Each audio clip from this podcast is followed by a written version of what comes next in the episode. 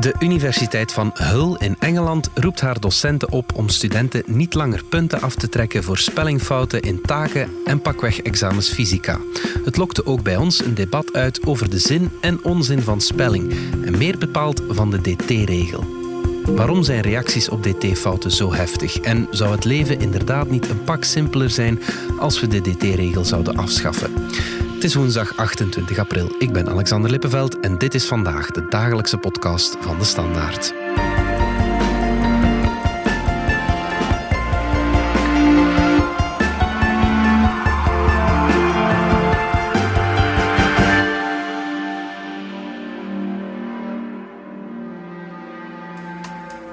Beste, onder de tussentitel Fientje en Sas in de eerste zin staat een dt-fout. Ontkend moet ontkend met d zijn.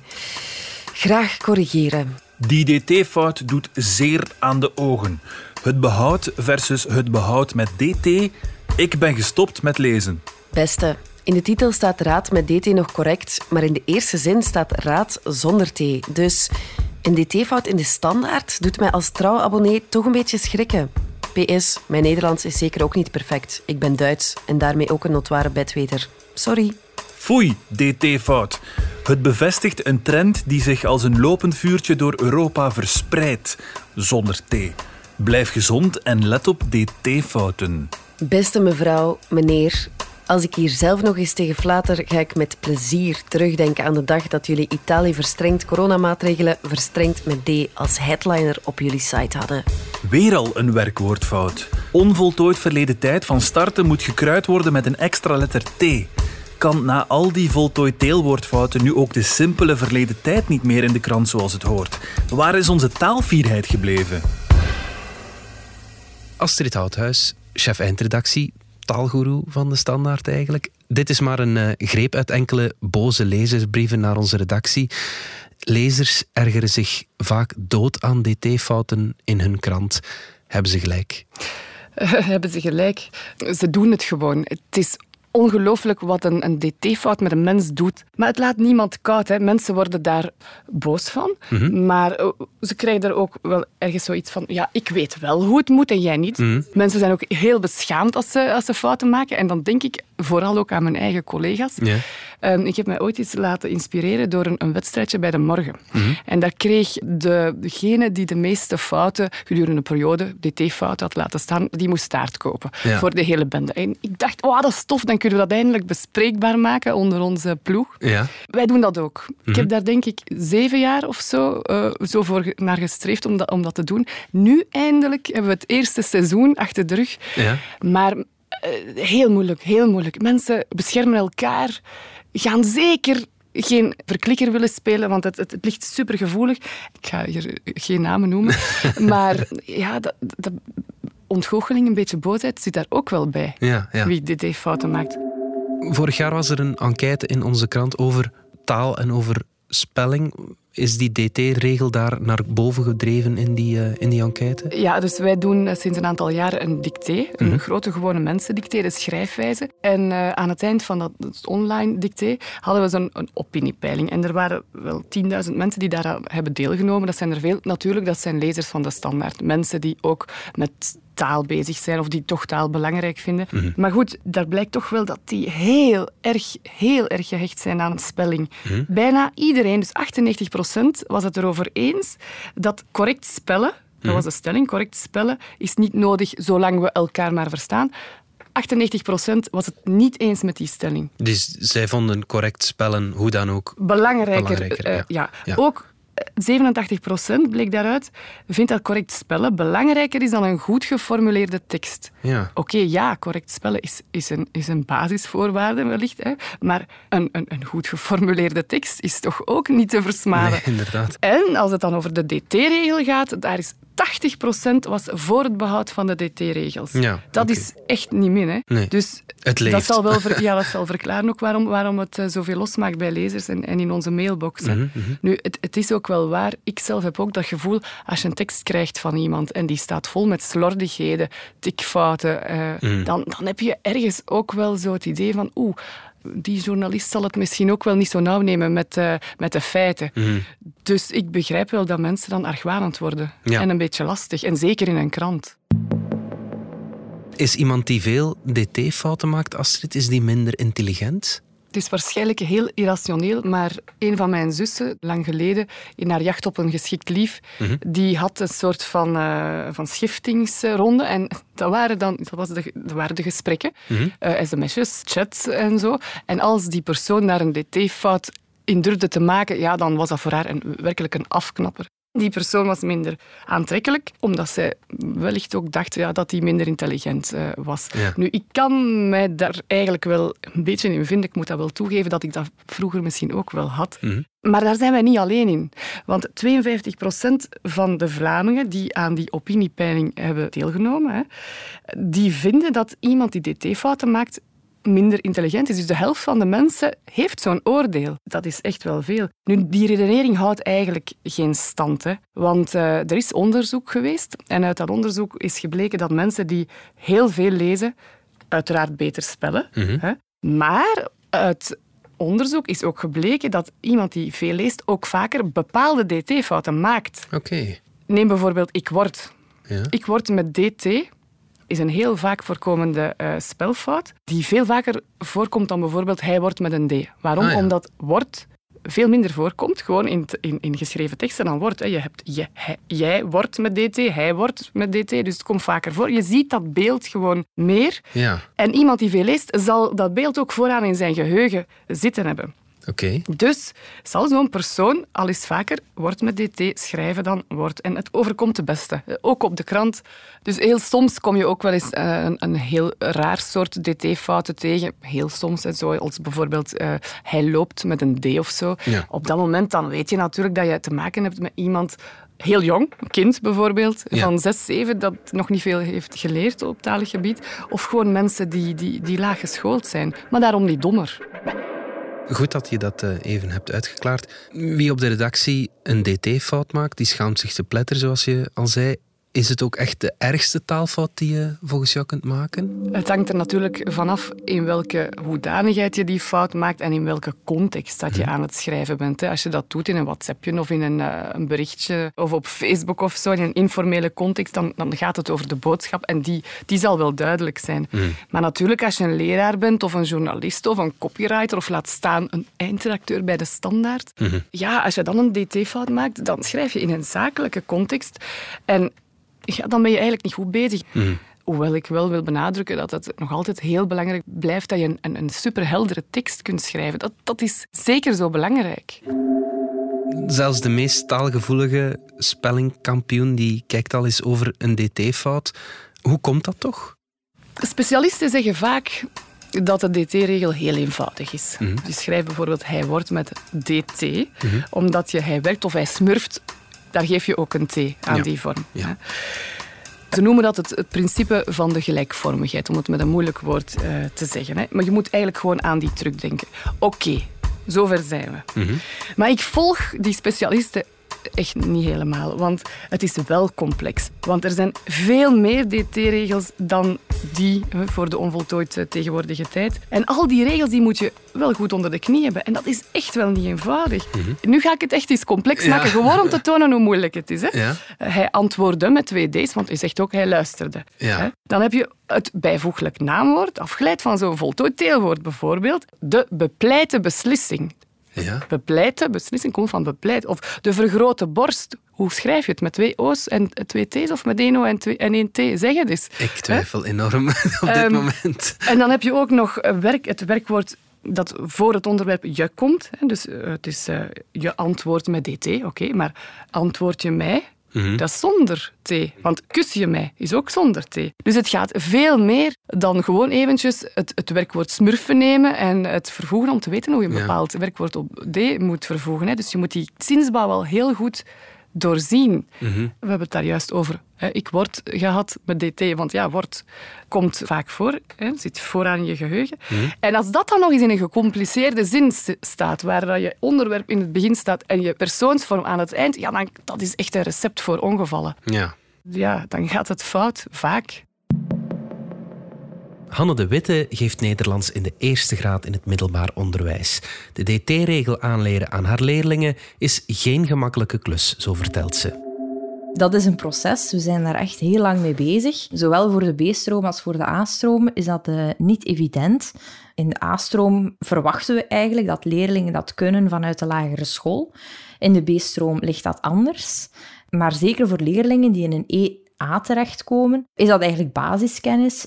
Maar voor veel leerlingen is het echt noodzakelijk dat die theorie grondig opnieuw uitgelegd wordt, dat er voldoende herhalingsmomenten zijn, want het blijft voor veel leerlingen een enorme struikelblok. Ik denk dat de leerlingen de DT-regel en spelling in het algemeen niet zo belangrijk vinden. Ze leven zo online, waar eigenlijk in elke tool, in elke app, zit er een autocorrectie. En door die autocorrectie leren ze niet kritisch kijken naar wat ze zelf schrijven. Ja, we weten allemaal dat een autocorrectie niet schitterend werkt. Zeker niet als we het dan hebben over werkwoorden. Als ze dat kritisch denken verliezen over hun eigen schrijven, dan wordt het heel moeilijk om die DT-regel te gaan toepassen in het dagelijkse leven, buiten de typische toetsen die ze krijgen binnen een les Nederlands. En naast het feit dat ze het niet belangrijk vinden, denk ik ook wel dat er een bepaalde vorm van luiheid meespeelt. Een leerling kan de DT-regel in de les perfect begrijpen, goed toepassen op een toets van Nederlands, maar op een manier te lui zijn om het ook toe te passen in het dagelijkse leven, in een schrijftaak, in een ander vak. Als je een, een schrijffout maakt binnen een ander vak, ja, dan kan jou dat geen punten kosten. Ik pleit nu zeker niet voor, voor het punten aftrekken van leerlingen die schrijffouten maken binnen andere vakken, maar leerlingen weten dat ook. En als ze dat weten, ja, dan, dan zijn ze absoluut niet gemotiveerd om correct te schrijven. En dan gaat dat veel verder dan enkel de DT-regel. Ik denk aan verenkelen, verdubbelen. Ik denk aan AU, OU, heel lang ei, korte ei, heel eenvoudige dingen. Um, ik denk aan Engelse fouten, die nu ook heel veel voorkomen binnen de Nederlandse taal. Ik had onlangs nog een leerling en ze moest titel schrijven in het Nederlands en ze had het in het Engels title geschreven. Of een leerling die goed moet schrijven met dubbele O in plaats van met uh, de O. Ja, om het misschien met de woorden van een leerling te zeggen, het boeit hen niet. We zijn terug na de reclame. Je overweegt een elektrische of hybride wagen? Luister dan naar Plan Elektrisch Rijden. Een podcast waarin actrice en Joe DJ Elke van Mello Ik ben weg. op onderzoek gaat. Welke besparing mij dat precies gaat opleveren. Experts van Hedin Automotive, de grootste dealergroep van Mercedes-Benz in België, geven antwoorden op jouw maat. De grootste besparing van allemaal zit hem eigenlijk in uh, dat... Luister naar Plan Elektrisch Rijden. Oké, okay, helder. Astrid, hebben we eigenlijk in het Nederlands altijd al een DT-regel gehad? Nee. Oké. Jammer dat die er gekomen is. uh, nee, kijk, uh, ik zal dan toch een woordje uitleg geven. In de, in de middeleeuwen was het heel eenvoudig. Mm men schreef zoals het klonk. Bijvoorbeeld het standbeeld is vermorzeld. Mhm. Twee keer T of drie keer T. Daar schreven ze gewoon wat ze hoorden. En uh, die klankspelling die was heel interessant voor middeleeuwers, omdat die ook hardop lazen. Mhm. En dat deden ze ook als ze in hun eentje zaten, naar het schijnt. Okay. Mensen begonnen pas echt stil te lezen toen ze veel meer begonnen te lezen. En dat valt eigenlijk gelijk met de boekdrukkunst. Mhm. Ongeveer vanaf de 16e eeuw drukkers die vroegen toen ook echt om meer systematiek, ja. om regels. En in die tijd werden dan ook die eerste schrijfafspraken ingevoerd. Oké. Maar dat gebeurde niet langer meer met het oog op de voorlezer, maar op de stille lezer. Oké. Dus Peert, vroeger, het middeleeuwen schreven Peert met een T. Peert, dan bedoel je paard. Paard, ja. Inderdaad. ja. Niet met een D. Maar ja, het meervoud Peerden was wel met een D. Ja. En dus is men ook Peert met een D beginnen schrijven, omdat dat dan eigenlijk makkelijker en logischer was voor de stille lezer. Ja. Maar niet voor de schrijver. Dus onze spelling is eigenlijk een lezersspelling. Ja. Zeggen ze. Ja.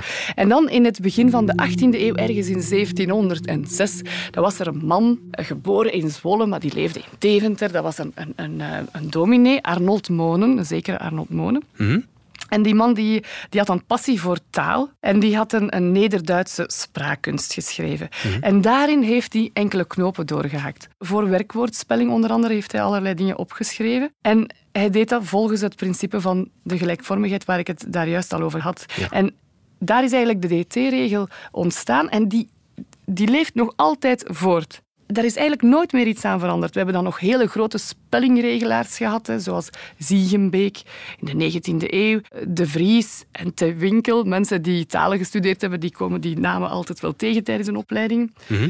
Die lieten eigenlijk die werkwoordspelling gerust. En ook bij de introductie van het Groene Boekje, en dat was in 1954, ja, toch al 70 jaar geleden, ook toen werd die DT-regel behouden.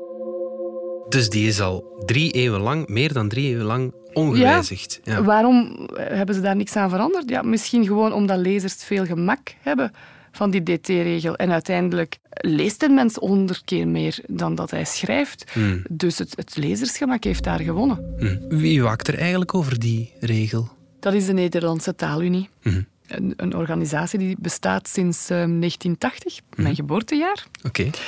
Die is opgericht door de Nederlandse en de Belgische overheden. En dat was eigenlijk gewoon om gezamenlijk beleid te voeren over onze taal. Hè, zodat het, uh, het Noord- en het Zuid-Nederlands niet uit elkaar zou groeien. En om daar ja, eindelijk eens uh, een behoorlijke set van ja, afspraken samen uh, te hebben. En als je dan zou willen sleutelen bijvoorbeeld aan die DT-regels, eindelijk, hè, als je dat zou willen doen, dan kan je dat eigenlijk alleen maar als het comité van ministers van de Taalunie, en dat, is dus, uh, dat zijn de Vlaamse en de Nederlandse ministers van Cultuur en van Onderwijs, dus voor ons is dat dan Jan Jan Bon en Ben Wijts, alleen als dat comité daarmee instemt. Zij zijn de baas van de taalunie. En daar is dus politiek mee gemoeid. En dus een kiezerspubliek dat misschien op zijn achterste poten zou kunnen gaan staan. Denk aan die 80 procent die tegen de afschaffing is. Mhm. Als we dat, uh, de, DT-regel door het raam zouden keeperen. Mhm. In, in 2005 bijvoorbeeld is er een super kleine verandering, een heel kleine wijziging geweest aan dat groene boekje. Ja. Bijvoorbeeld dat je uh, de paardenbloem... De zat dat er niet? Ja, ja, Een set van uitzonderingen, zoals paardenbloem bijvoorbeeld, daar schreven we geen tussen En op dat moment, uh, vanaf dan mochten we dat wel doen en dat was veel eenvoudiger. Ja. En toch, en toch waren mensen daar heel verontwaardigd over. Oké. Dus het is voor een politicus totaal niet uh, evident om zomaar aan die spelling te sleutelen, want dat gaat over de identiteit van mensen. En gaan ze dan nog wel zo positief staan tegenover hun partij of tegenover hen? Er is één categorie die zich minder lijkt te storen aan dt-fouten dan de meeste Vlamingen en dat zijn taalwetenschappers. Freek van de Velde, hoofddocent Nederlandse taalkunde en historische taalkunde aan de KU Leuven, legt uit waarom. Ik denk een van de belangrijkste redenen waarom taalkundigen daar wat lauwer of minder geëngageerd op reageren, is omdat taalkundigen de taal bestuderen in zijn meest organische vorm. Dat betekent taal, boeiend, dat is iets wat we allemaal gebruiken, en je kunt er eigenlijk niet veel aan veranderen. Doe dan regelgestuurd veranderen, top-down, met overheidsinstanties, de taalunie, de Académie Française en zo. Dat, dat leidt eigenlijk een eigen leven. Je hebt daar heel weinig vat op. Behalve als het over spelling gaat of andere kleine afspraken. Duizenden en duizenden en duizenden talen, die worden nooit opgeschreven. En die spelling, dat is eigenlijk een soort compromis. Van we gaan, oké, je kunt schrijven en we gaan dat zo doen. Dat bevordert het leesgemak. En die DT-regel is eigenlijk ook verzonnen vanuit een soort regeldrang en een leesgemak. Als we dat allemaal op dezelfde manier doen, dan is dat, dat, is dat minder wispelturig, dat spellingsbeeld. Maar dat raakt niet het wezen van de taal. Dat interesseert ons eigenlijk als taalkundige een beetje minder. En je moet dat vergelijken met, denk ik, met, um, uh, neem nu huisdieren of zo. Je kunt zeggen, als je honden hebt, dan moet je honden aan de leiband houden. Of je moet die een chip geven in de nek, zodat die uh, terug bij de eigenaar gebracht kunnen worden. Oké, dat zijn afspraken die je moet maken. Maar taalkundigen kijken naar de kleur van die hond. Of heeft hij vier poten? Of is dat een zoogdier? Of, of hoe ademt hij? Of hoe snel kan die lopen? Zijn er verschillende rassen? En zo verder. Daar is natuurlijk geen regelgeving over. Je kunt niet zeggen, een hond moet zwart zijn. En alle honden die bruin zijn, of zo, dat zijn geen honden. Dat, uh, en ik denk dat dat een van de belangrijkste verklaringen is waarom taalkundigen zich daar wat minder mee bezighouden met die spellingsregels. Voor hen is dat een afspraak. Dat is één, één grote oorzaak of reden voor, voor de ja, wat afstandelijke houding van die taalkundigen. De andere denk ik, is dat die uh, spellingregels, en met name die dt-regel, ook niet helemaal consequent zijn. Uh, bijvoorbeeld, neem een vorm als hij eet, dat is met één t achteraan. Terwijl je zou zeggen, op, op grond van dat gelijkvormigheidsbeginsel, dat als je zegt hij vindt is met dt, want, er, want hij werkt is ook met een t, en die t is een uitgang van het werkwoord, ja, dan moet je eigenlijk ook hij eet met twee t schrijven. We hebben met z'n allen beslist om dat niet te doen.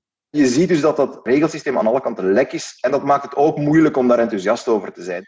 Moeten we daarom af van die dt-regel? Nee, dat denk ik niet. Ik ben er zelf geen voorstander van om voortdurend aan die, aan die regels te, te prutsen, om allerlei sociale redenen ook. Hè. Dan wordt het gemakkelijker voor, voor mensen die die taal moeten leren. Of zo. Je kunt er wat soepeler mee omspringen. Als iemand een dt-fout maakt, dan moet je niet onmiddellijk eh, met de handjes lopen wapperen van paniek of zo. Van nu gaat het allemaal achteruit met de, met de maatschappij. Dat is ook niet het geval.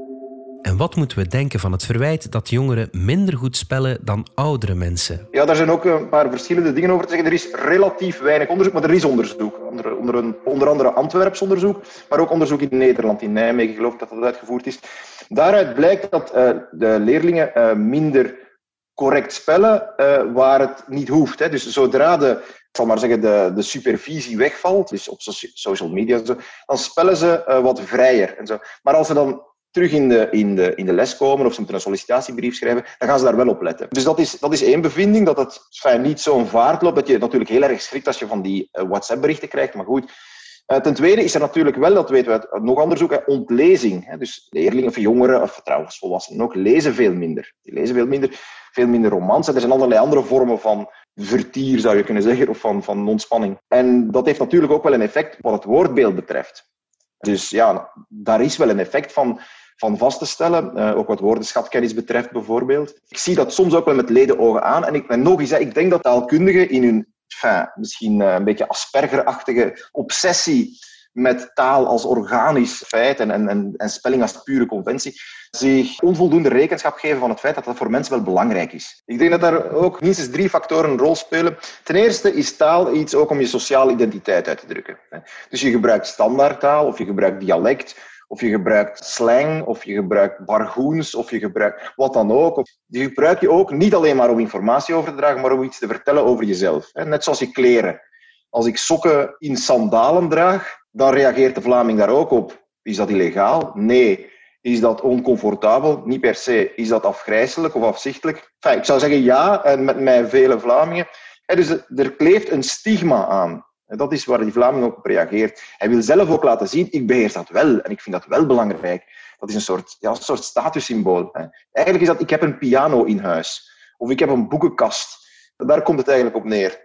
Stiekem, hè? Dus dat is één factor. Tweede factor is natuurlijk dat uh, iedereen is een beetje nostalgisch naar, zijn, naar hoe het was in zijn tijd. Hè? En mensen die denken ook terug aan het onderwijs dat ze gehad hebben. Een leuke meester of juffrouw of leerkracht. Of, en uh, dat is er toen zo ingehamerd. En kijk, we zijn toch ook groot geworden. We zijn toch helemaal niet mismeesterd door die, door die dictées en zo. En uh, daar valt ook iets voor te zeggen. En ik denk wat er ook nog een rol speelt, een derde, is dat um, Vlamingen dat associëren, het of, het, um, uh, of het, ik zal het anders zeggen, het bestaan en in stand houden en cultiveren, want dat is het eigenlijk, het cultiveren van die regels, ook belangrijk vinden in het licht van andere ontwikkelingen in de maatschappij die zich voordoen. Er, is een soort ja, opstandigheid, denk ik ook, tegen eh, een maatschappij die te snel, te eigenzinnig verandert, zonder omzien. Mensen voelen zich een beetje uit hun scharnieren gelicht, denk ik soms. Ik onthoud Astrid, een dt-fout maken is dus als sokken in sandalen dragen. Bestaat de kans dat de dt-regel dan vanzelf zal verdwijnen, zoals schrijfster Christine Hemrechts al eerder opperde? Ja, ja, inderdaad. Dat was in de afspraak. Hè, dat ze daar uh, zei dat de DT-regel dat ze die gewoon wel zou zien verdwijnen, omdat voor veel jonge mensen dat geen punt meer is. Hè. Nu, volgens mij gaat het absoluut zo'n vaart niet lopen. Mhm. Deze eeuw zijn we nog niet van onze, van onze DT af. Gewoon omdat um, daar geen draagvlak voor is. Mhm. De, de, maatschappelijke aandacht voor DT-regels is gewoon veel te groot. Mensen vinden zorgvoorspelling nog altijd veel te belangrijk. Maar los daarvan, of daar nu draagvlak voor is of niet, wat denk je, Astrid? Moet die DT-regel op de schop? Want het zou jouw leven wel wat gemakkelijker maken. Hè? Hm. Uh, nee, ik denk dat het, het, het, allerlaatste wat we moeten doen is die DT-regel nu gewoon uh, afschaffen. Hm. Wat wel misschien ooit tot de mogelijkheden behoort, is een vereenvoudiging Mhm. van die DT-regels. Daar gaan ook wel vaak stemmen voor op. Hè. Er was een heel goede prof aan eh, de KU Leuven, de voorganger van Freek, Joop van der Horst. Mhm. En die stelde zo eh, nogal fijntjes. Ja, we schrijven toch niet meer met de ganzenveer. Hè? Mhm. We schrijven met de computer en daar is een spellingchecker. Dus laat ons dan toch een, een, spelling maken die computerproof is. En dat hebben we niet met die DT-regels. Of eh, dan hebben we ook Dominique Sandra van de Universiteit Antwerpen, psycholinguïst, die stond dit weekend ook nog in onze krant. Die heeft ook een eh, voorstel om de DT-regels te vereenvoudigen. En dat op basis van de werking van ons taalbrein. Dat zou meer daarbij moeten aansluiten. Dus hij zegt, maak spellingregels die we op automatische piloot kunnen uitvoeren. Ja. Hij zou, als het van Dominique Sandra afhangt, schrijf je ik word, jij wordt, hij wordt, allemaal met een D. Ja. Maar goed, dat is een, een verdienstelijk voorstel. En zo zijn er nog. Hè. Ruud Hendricks bijvoorbeeld, die taaladviseur van de VRT, die zei, ja, waarom schrijven we dan niet overal T? Ja. Dat is ook een, een optie. En zo heb je heel wat alternatieven, maar eh, aan elk alternatief zijn wel, wel haken en ogen te vinden. En op bepaalde gebieden wordt het dan weer makkelijker, maar op andere wordt het dan weer moeilijker. Want zelf vind ik, als je hij wordt zonder T spelt, Mhm. oké, ja, dan moet je dat loslaten. Dat hij speelt wel met een T. Dan moet je ook beginnen onthouden. Hè. Werkwoorden met een stam op D, eh, die krijgen dan geen T. Ja, het, het blijft complex. Hè. Ja, en daarbovenop moet de politiek ook nog eens mee willen. Dat, dat Absoluut. onthoud ik. Inderdaad, het comité van ministers en eh, van de taalunie Ja. moet daar zijn zegen over geven. Goed, Astrid Houthuis, dankjewel. Graag gedaan.